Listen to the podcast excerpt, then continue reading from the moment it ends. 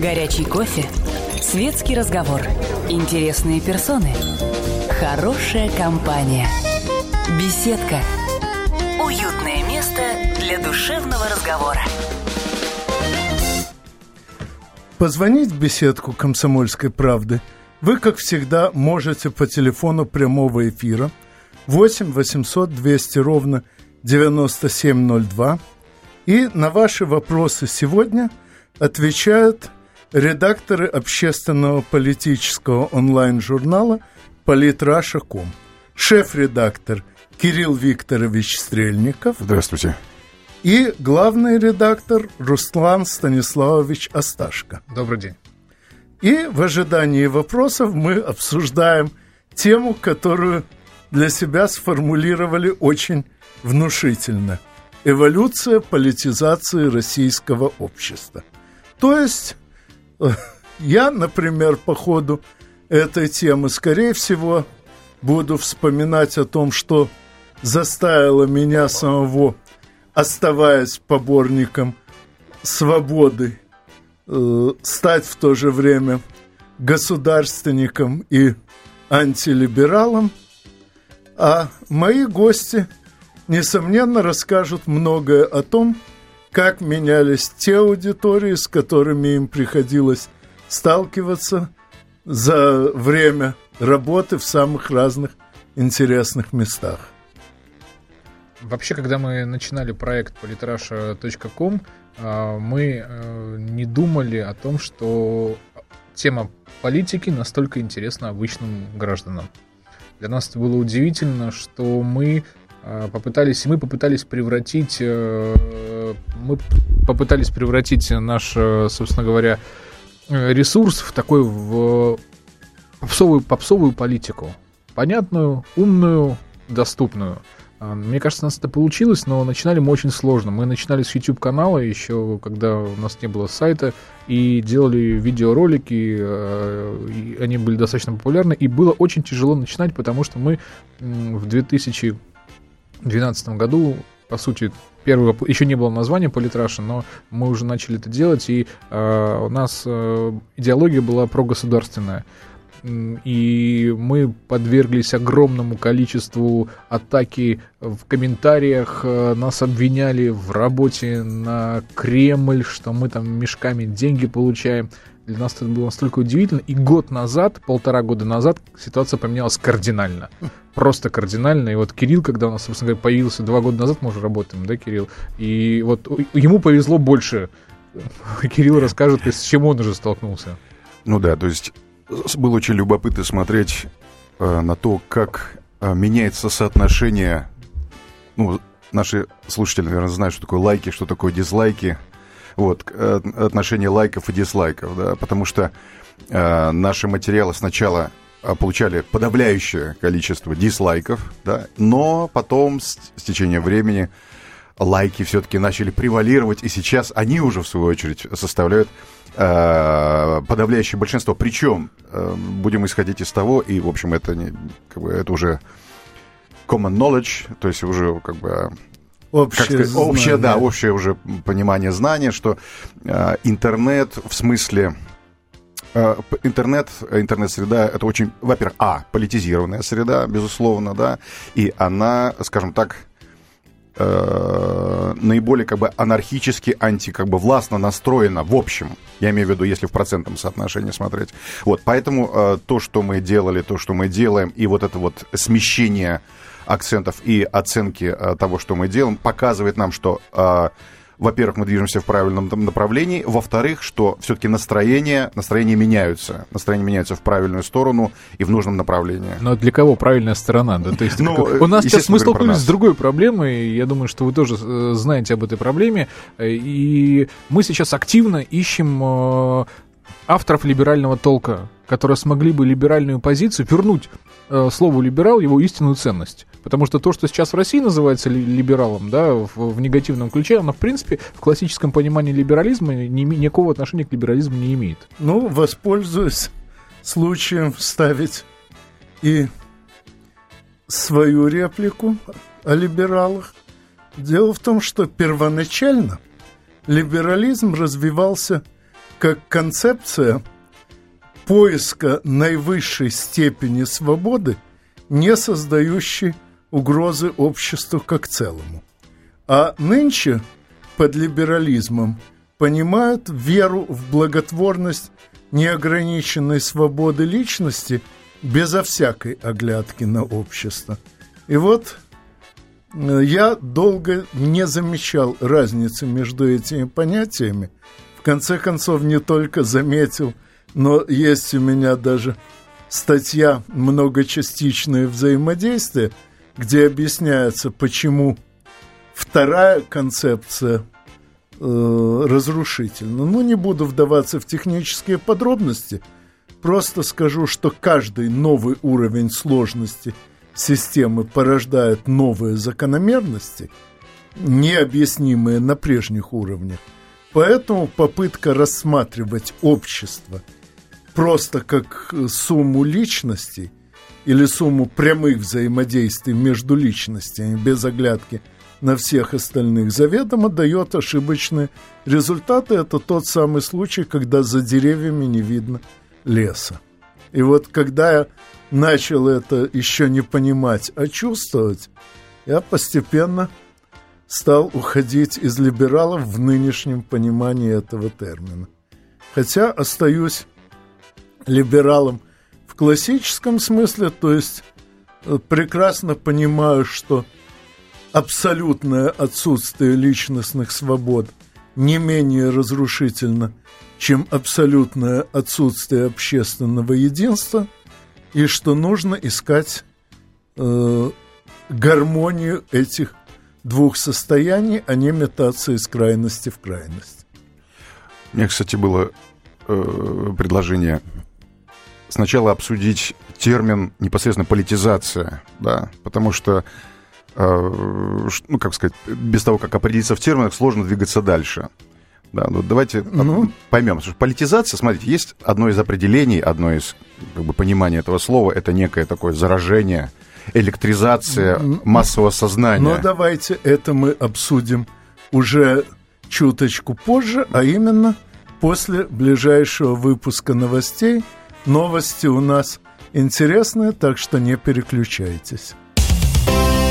Специальный проект «Радио Комсомольская правда». Что будет? Сегодня мы говорим о том, что будет завтра. Ведущие эксперты и политики в прямом эфире делают свои прогнозы на будущее в программе «Что будет?». Каждый вторник с 19 до 21 часа по московскому времени на радио «Комсомольская правда». В эфире Владимир Сунгоркин и Александр Яковлев. Что будет? Горячий кофе, светский разговор, интересные персоны, хорошая компания, беседка, уютное место для душевного разговора. Позвонить в беседку вы можете по телефону прямого эфира 8 800 200 ровно 9702 и постарайтесь не задерживаться со звонками, потому что Сегодня у нас дополнительная передача, и поэтому э, беседка сегодня короче обычного. И сразу же отвечаем на звонок. Галина, здравствуйте. Э, добрый день. Здравствуйте. Знаете, у меня вот какой вопрос. Сейчас очень часто говорят по радио о предложении депутата изменить дизайн российских паспортов, да? Э, ну, как бы поднять патриотизм, все это понятно. Э, включать даже э, стихи Пушкина, какие-то известные события, победы в войне. Все это понятно, присоединение Крыма. Но ведь недавно, совершенно недавно, в воздухе витала идея о замене паспортов пластиковыми картами. Скажите, пожалуйста, эта идея, она отпала или все еще она как бы актуальная? Я вообще с ужасом думаю о том, как среди вот 40 моих всяких карточек, дисконтных, банковских, еще каких-то, появится вот тоже какая-то карточка. Оказывается, она, оказывается, да, это пластиковая карточка. Ну что ж, потеряем, восстановим. Как вот вы к этому относитесь? Ну, Скажите, ну, пожалуйста, как это сообразно с этим предложением депутата? Понятно. Хотя бы отменить эту идею. Она отменена или она все еще актуальна? Ну, во-первых, чем хороши депутаты? Тем, что их много, что они генерируют самые разнообразные идеи, и что в таком мощном потоке изредка попадаются идеи здравые. Во-вторых, э, лично мне, как ни странно, пластиковая карточка кажется более комфортной, чем бумажный паспорт, просто потому что дольше не изнашивается. А э, из тех нескольких десятков карточек, которые я реально таскаю при себе, паспорт можно просто положить на первое место, и тогда уж точно не придется его долго искать. Ну, а это техническая сторона дела. Что же касается содержательной, то мои гости, наверное, скажут лучше меня, поскольку они представляют э, общественно-политический онлайн-журнал «Политраша.ком». Но я скажу, что, на мой взгляд, паспорт – это не то место, где нужна реклама страны. Э, предполагается, что если вы стали гражданином страны, значит, у вас есть множество других способов узнать, чем она хороша. Кстати, э, спасибо большое за вопрос. И э, он на самом деле очень близок к теме нашего сегодняшнего обсуждения, нашего сегодняшнего, нашего сегодняшнего разговора. Почему? Потому что это как раз классический, мега-классический пример политизации э, определенного явления, да. То есть, если мы вернемся к определению политизации, да, политизация это гипертрофированный интерес к политике, болезненная приверженность каким-то там политическим влияниям, предвзятая э, и особое видение действительности через призму собственных политических пристрастий. И, э, собственно, есть политизация общества естественная, да, естественным путем, которая складывается в связи, так сказать, с какими-то изменениями в обществе, э, в обществе и в связи с какими-то событиями. А есть искусственная политизация. Вот здесь как раз как, конкретный, конкретный пример политизации того, что, в общем, может спокойно существовать без всяких э, дополнительных э, смыслов, э, без всяких идеологической нагрузки. Соответственно, это пример того, что вот люди э, просто избирают как бы не, некие элементы, его излишне политизируют, возможно, для того, чтобы там набрать себе какие-то политические очки. Это мнение шеф-редактора сайта Кирилла Викторовича Стрельникова. А что скажет главный редактор Рустал, Руслан Станиславович Асташко? Извините.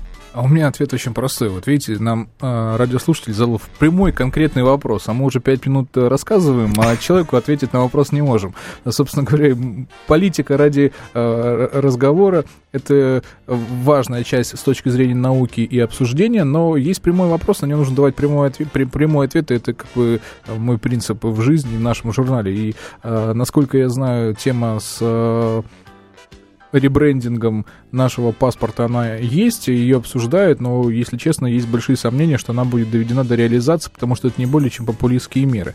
А, и наши паспорты, я думаю, что э, и так э, постепенно обновляется. А что касается пластиковых карточек, то я так думаю, что за идею взята, взят второй документ, удостоверяющий личность, потому что в нашей стране является только один документ, это паспорт.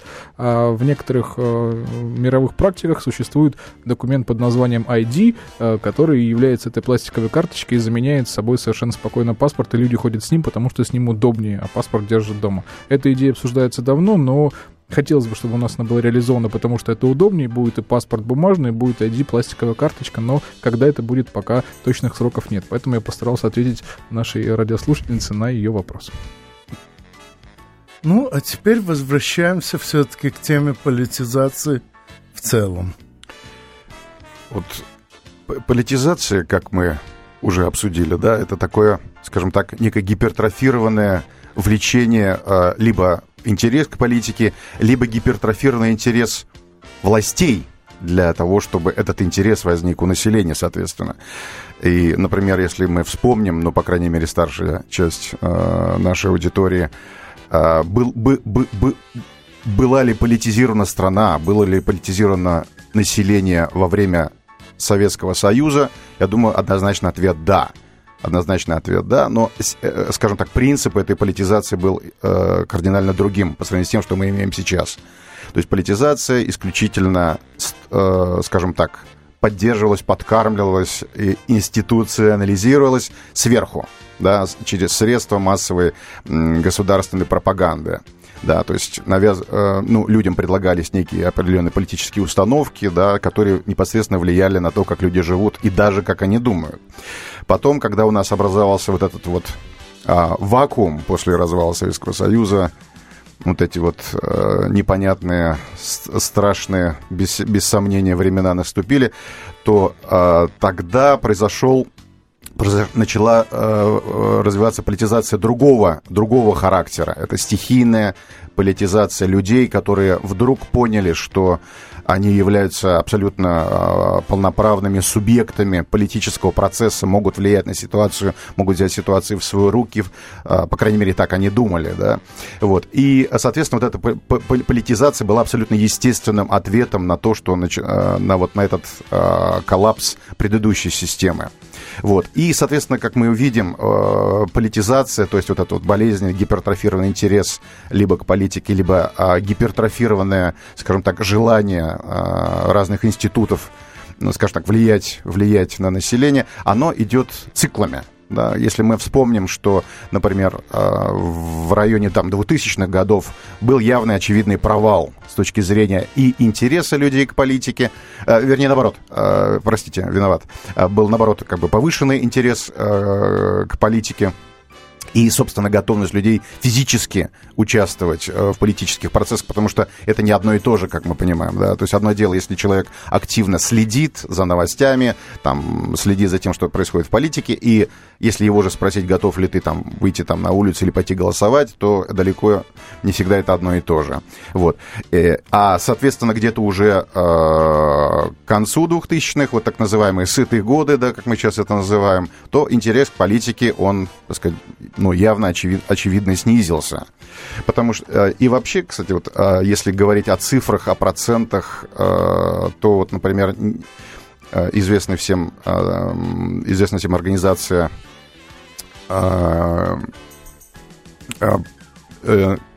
которую организовал, и названа, названа в честь господина Левады, провела исследование в конце 2014 года да, относительно того, какой процент процент э, населения российского а, является политизированным, то, ну, смотрите, интересный тренд получается, что в начале, а, в начале, в начале 2014 года в начале 2014 года 46% людей проявляли интерес вообще к политике, к, на, к новостям в области политики. В конце 2000 года, 2014 года уже было 40% то есть меньше, да.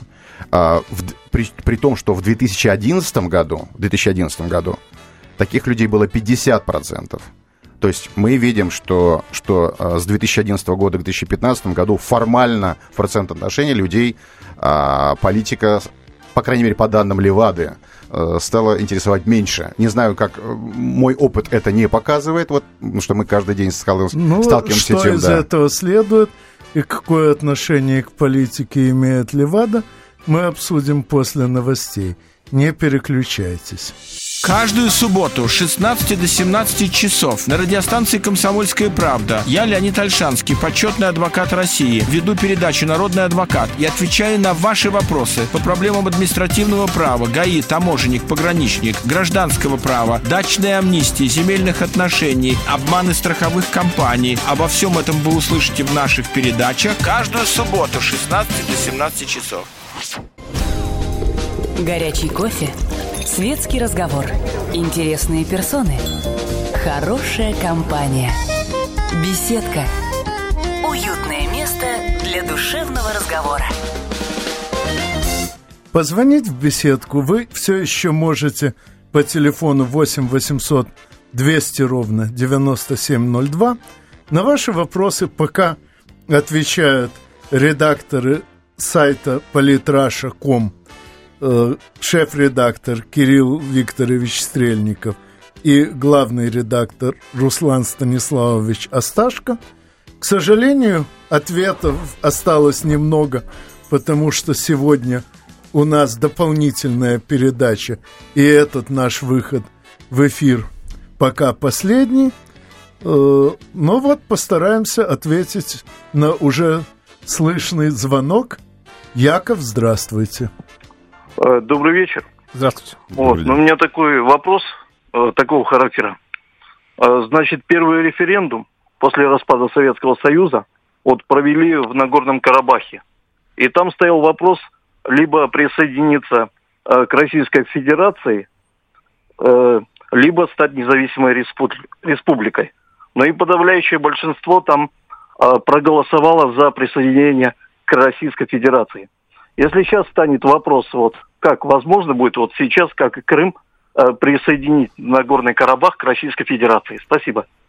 Простите, мне почему-то кажется, что Нагорный Карабах собирался присоединяться к Армении. К Российской Федерации намеревались в разное время присоединяться Республика Южная Осетия и Приднестровская Молдавская Республика.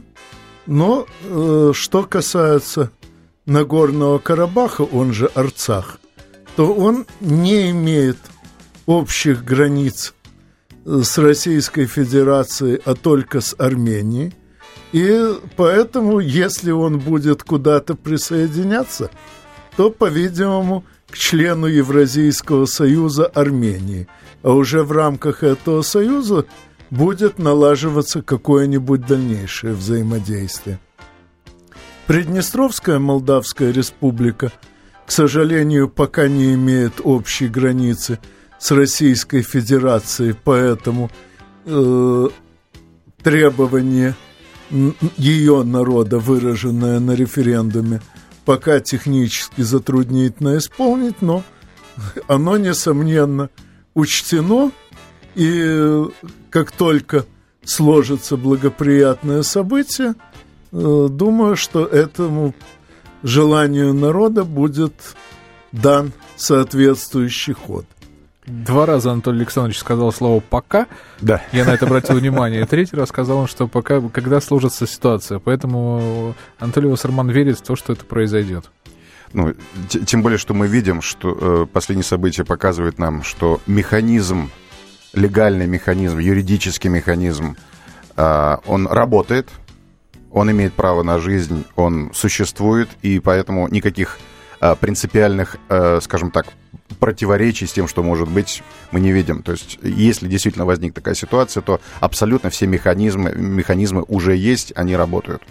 Я думаю, что Якова больше интересовал вопрос э, стратегический, возможно ли расширение территории Российской Федерации за счет э, воссоединения с территориями бывшего Советского Союза в целом. Э, и на этот вопрос Якову я бы ответил, что сначала давайте мы вот Евразийский Союз создадим полно, полномасштабный работающий механизм, и тогда потихонечку подумаем о том, как бы этот э, союз э, э, независимых государств в рамках э, Евразийского Союза соединить в единую да Э, ну, а я напомню то, что говорил здесь уже не раз. Российская Федерация, несомненно, крупнейшая часть России, но далеко не единственная.